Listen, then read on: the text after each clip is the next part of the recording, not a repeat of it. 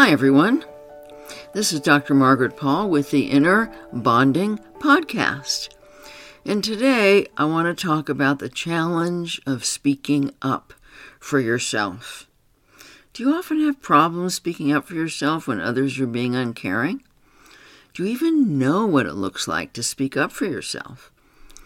How often do you withhold your truth from someone who's important to you because you're afraid of their anger?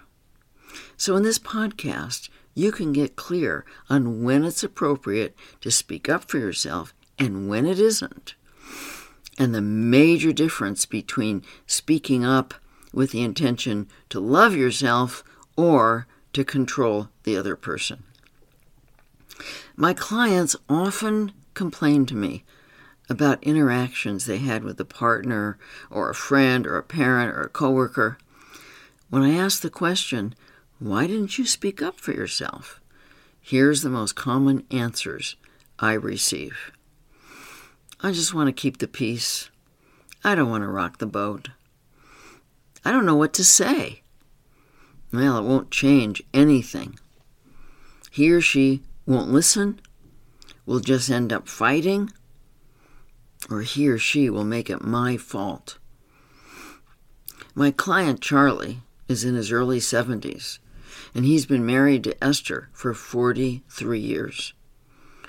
Charlie and Esther love each other very much, but there's always been a problem in their marriage, and Charlie finally decided to get some help with it. The issue is that Esther often speaks to Charlie with a harsh, demeaning parental tone, telling him what to do. All these years, Charlie's way of dealing with this has been to comply, to be the nice guy, and try to keep the peace. But every once in a while, he suddenly blows up, scaring and hurting Esther. She's asked him over and over to tell her what's upsetting him so much. But when he has, she doesn't listen and turns it back onto him. In his mind, he's been in a no win situation. The last blow up led Charlie, Charlie to seek my help. The problem is that Charlie has never said anything to Esther in the moment about her tone. When he did say something after the fact, Esther would have no idea what he's talking about, so she would explain and defend and turn it back on him. I just don't know what to say, said Charlie. Charlie, I asked, how do you feel inside when Esther speaks to you with a harsh, demeaning tone? I feel small and diminished, he said, like I did when my father would criticize me. I feel like a helpless little kid. I hate it. It hurts me. And when you suddenly blow up, I ask, What do you say? I tell her to shut up, he said. Are you telling her to shut up about what she's saying? Yes, he said. So you don't say anything about her tone of voice or how you feel? No, he said, I don't think I've ever said anything about her tone of voice. Charlie, I asked, if you were to say something in the moment, not about what she's saying, but about how she's saying it, what would you say? I'd say, Your tone of voice is harsh and diminishing, and it hurts me. Great, I said. Would you be willing to gently say this the next time Esther is harsh with you. Yes, he said. The next week, Charlie reported that he and Esther had a great week together. He had quietly responded the way we had rehearsed, and he was shocked at how Esther responded. Instead of getting angry and defensive and explaining or attacking, she said, You're right. I'm so sorry. Thank you for telling me. All this time, Charlie was certain that if he spoke up for himself in the moment, things would get worse. Instead, he discovered that Esther was very open to hearing his feelings and experiencing it and experiencing her her own tone of voice in the moment when he spoke it in the moment gently. He was thrilled that he had finally spoken up for himself. Telling others what they're doing wrong or trying to get them to stop doing what they're doing will generally lead to a difficult interaction. But speaking up for yourself, with the intent of taking loving care of yourself, will make you feel much better, even if the other person doesn't hear you. At least you're hearing yourself, and this is important and you might be surprised at how the other person responds. Many people know that they need to speak up for, themselves, but we have very few role models for what this looks like. Gwendolyn asked the following question about this topic What does it look like to speak up for yourself and speak our truth when someone treats us in an unloving way? And what's the difference between speaking our truth and bringing attention to someone about their behavior? I know it isn't similar, but it would be nice to have some clarity.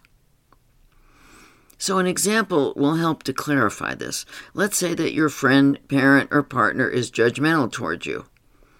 The first thing that you need to do is take a minute to breathe in and tune into your feelings with compassion even if you don't take it personally, it's still going to hurt your heart if someone who professes to care about you is judging you.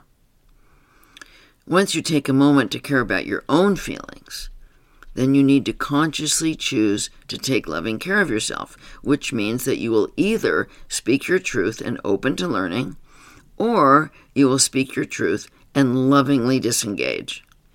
If your intent is to control the other person, rather than to love yourself, then you're likely going to speak your truth as a form of control to get them to see their behavior and change it, and the outcome will likely not be good. Here's what this might look like. If your intention is to learn, you would say something like, What you said and your judgmental energy is hurtful to me. There must be a good reason you said that, and I'd like to understand it. Are you available to talk about it. If the other person gets defensive, angry, or withdrawn, then you lovingly disengage. Or if you think there's little chance he or she will open to learning with you, then you say something like, What you said and your judgmental energy is hurtful to me, so I'm going to go for a walk. Maybe we can talk about it later. And then you lovingly disengage and you leave without anger, or if you can't leave, you go inside and do an inner bonding process to lovingly manage your heartache. Disengaging is not the same as withdrawal. When you withdraw, you're pulling your love away to punish the other person. When you lovingly disengage, you're doing so just to take loving care of yourself. If the other person opens later, then you can talk about it. If not, then you need to continue to lovingly disengage each time the person is unloving to you. When your intention is to control, you might say, What you said and your judgmental energy is hurtful to me. And you don't open to learning or lovingly disengage to take care of your feelings. Then you need to see that the intention of your communication is to blame the other person for your feelings. The statement is essentially making the other person responsible for your feelings. Your hope is that if they understand how you feel, they'll become aware of their unloving behavior and change. But if you think back to these kinds of interactions, how often has this turned out well? What generally happens? Most of the time, the other person goes into denial or gets offensive or blames you for their behavior, and you end up feeling even worse. Or you might say, You have no right to speak to me that way. You need to stop being so mean. Your wounded self might believe that this is speaking up for yourself, but it's not. It's an, it's an attempt to control your partner. This will likely inflame the situation and lead to further hurt. In order to speak up for yourself with the intention to take loving care of yourself, you have to fully accept your helplessness over your partner's intent and behavior. While much can be learned when both of you are open to learning, nothing can be learned when one or both of you are closed, and there's nothing you can do about your partner being closed. Once you accept this, then you can speak up for yourself and lovingly disengage, or just lovingly disengage. I like to think of it as being a mother lioness for my inner child. She needs me to speak up for her and take loving action for her so that she won't get further hurt by an unloving interaction. What she doesn't need me to do is try to change the other person, which only puts me more in the line of fire. She wants me to be in reality and fully accept my helplessness over others' intent and behavior. Before I understood this, I used to spend much energy trying to change others, only to end up feeling more unseen and unloved. Seeing and loving myself means to take my inner little one out of the line of fire whenever there's no way to learn with the other person. This makes my inner child feel loved by me. I hope you can see that there's a huge difference between speaking your truth and taking loving care of yourself and speaking your truth to change and control the other person. The energy of taking care of yourself will feel completely different to the other person than the energy of control, of, quote, bringing attention to someone about their behavior, unquote, as Gwendolyn asked about earlier in this podcast. We cannot hide our intent. It will always be betrayed by our energy. And the energy of loving yourself has a far better chance of leading to resolution than the energy of control. Now, of course, sometimes it's very challenging to speak your truth. How often do you withhold the truth from someone important to you? Your partner, or a friend, or a parent, or child, or coworker, because you know he or she will get angry rather than care about you. And how do you feel when you don't speak your truth about something that's important to you? You might end up feeling depressed when you don't speak up for yourself. Not speaking up about something that's important to you means that you're ignoring your own feelings and needs, and this self abandonment might lead to depression. Yet, if you do speak up, and someone important to you doesn't care about your feelings, then how do you feel? If you're aware of your deeper feelings, you will likely feel some loneliness and heartache when someone is angry rather than caring about what's important to you. My client Johnny consulted with me because his wife Rosemary had spent way too much on their credit card and to put Johnny in a difficult financial position. Johnny knew from experience that if he said something about it to Rosemary, she would explode at him, which would feel awful to him. Yet by not telling Rosemary about it, he was feeling anxious and depressed. I feel like I'm between a rock and a hard place, he said to me. I don't know what to do. Johnny, I asked, what do you usually do when Rosemary gets angry at you? I either get angry back, or I get defensive, or I shut down and I feel awful. What are the awful feelings? I asked. Well, I feel hurt because she doesn't care about her about how her behavior affects me. I feel sad and I feel lonely that we can't talk things out with caring rather than with anger. And I said, It seems to me that you cover these feelings up with your own anger and defensiveness and withdrawal. Is that right? Yeah, he said, I think that's right. What if you were to be compassionate toward your own feelings of loneliness and heartache? What if you were to give yourself the caring that you want from Rosemary?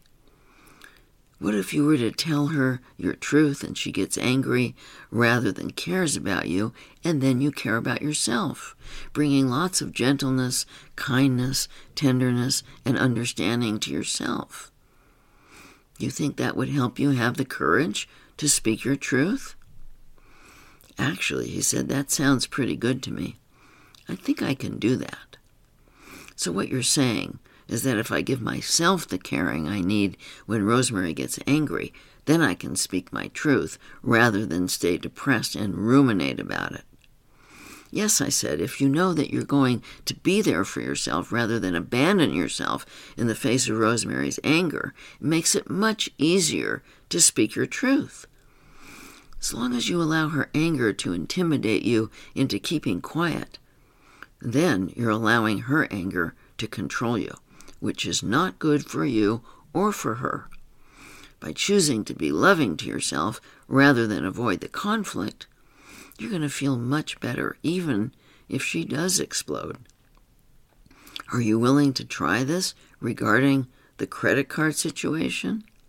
Yes, he said. In our next session, Johnny reported that when Rosemary exploded as predicted, he was able to stay present and caring about himself. He was able to say everything he wanted to say, including how heartbreaking her anger was for him. He felt much better, and the conflict lasted a much shorter time than usual, and they were able to begin to resolve this issue. How often have you become irritated or angry or given yourself up or started to argue or debate or teach or explain or withdraw when someone was treating you badly, such as ordering you around, judging you, blaming you, threatening you, or dumping their complaints or negativity on you? How often have you behaved in any of these protective, controlling ways when someone is unknowingly interrupting you when you're trying to focus on something or get something done? How do you end up feeling when you behave in any of these ways? The chances are you end up feeling angry, hurt, anxious, depressed, or numbed out. And it's easy to believe that these feelings are coming from the other person's behavior toward you but this is not the case. Your unhappy feelings are coming from not taking loving care of yourself. My client, Madison, consulted with me because she was feeling depressed. She and Andrew had been married for 12 years. She loved Andrew and felt that they had a deep soul connection. Yet, she was often unhappy around him. Andrew can be very critical, she said. As soon as something doesn't go his way, he tends to take it out on me, finding some way to blame me for the situation. If I interrupt him at something, he gets extremely annoyed. But if I just get a little annoyed when he interrupts me, like he does lots of times when we're together in the evening and I'm writing in my journal, he gets really angry. How do you generally handle these situations? I asked her. I've tried different things, she says. Sometimes I try to get him to see what he's doing. Sometimes I just get quiet, and sometimes I try to pacify him. How do you feel when you do these things? I asked. Lousy, she said. If I say anything, it often leads to an argument, and if I don't, I end up feeling badly. Seems like a no win to me.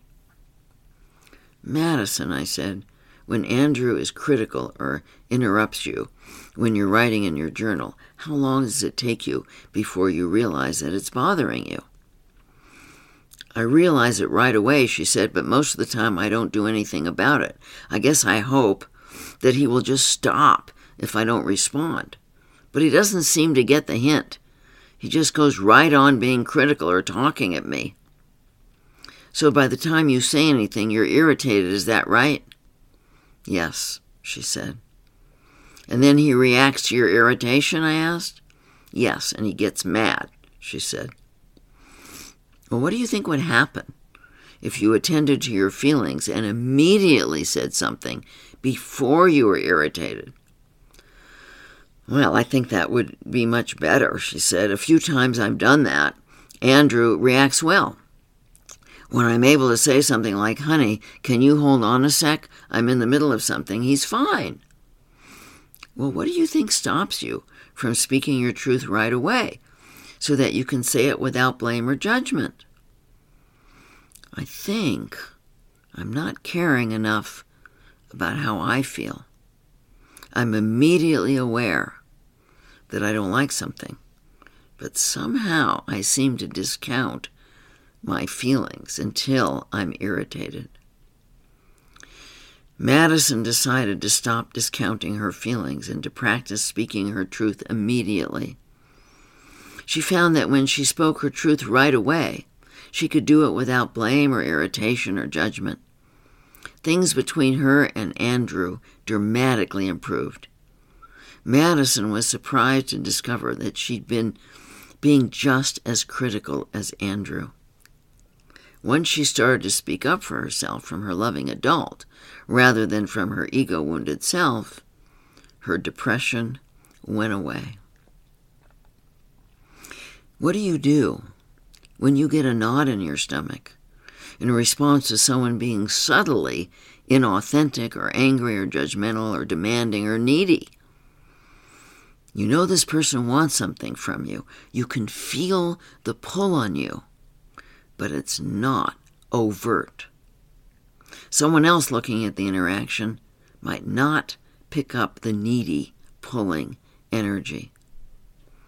What most people do in this situation is either go along with what's happening or withdraw or both. It's very challenging to speak up for yourself in this situation, to even know what to say. It doesn't work to ask a question saying something like, Why are you being judgmental? The other person will generally deny it, and you will be hard pressed to explain it, since it's not overt, it's energetic. One way of taking care of yourself is to be compassionate for your own feelings.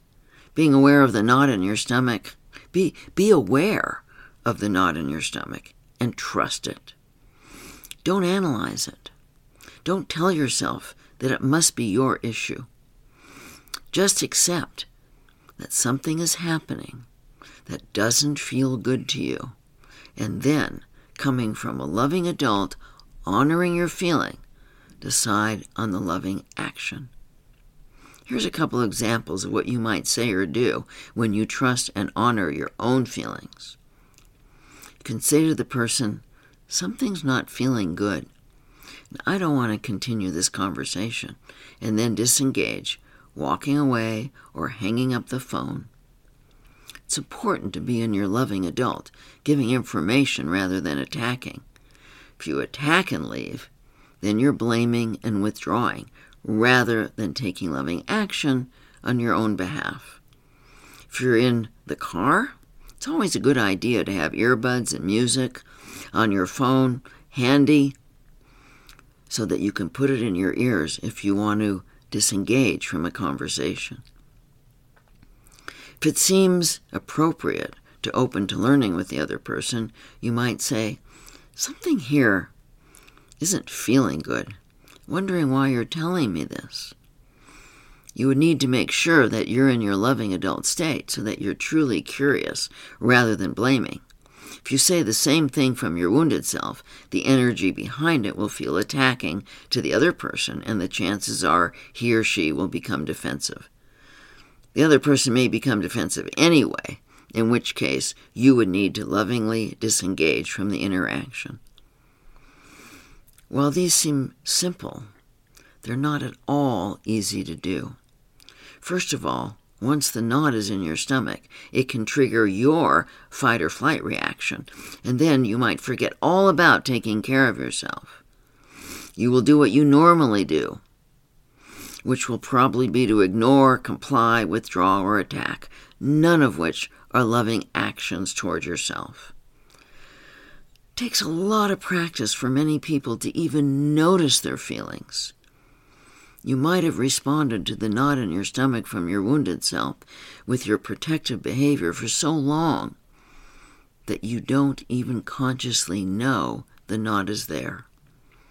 learning to stay tuned into your own body and compassionately honor your own feelings is the first part is the first part of the challenge in speaking up for yourself. You can't speak up for yourself when you're unaware that there's something to speak up for. This is why it's so important to practice being in step 1 of inner bonding all day, staying tuned into your feelings. For your inner child to feel loved by you rather than abandoned by you, you need to know what you feel. then you can take loving care of yourself in the face of other subtle or overt unloving behavior. I hope you join me, me in my 30 day at home course, Love Yourself, an inner bonding experience to heal anxiety, depression, shame, addictions, and relationships. And you can learn so much about healing your relationships with my 30 day online video relationship course, Wildly, Deeply, Joyously in Love. And of course, for an in depth and inexpensive way of learning to love yourself. My recent books, The Inner Bonding Workbook, Diet for Divine Connection, and Six Steps to Total Self Healing will be a great help to you. And of course, we have much to offer you at our website at innerbonding.com. I'm sending you my love and my blessings.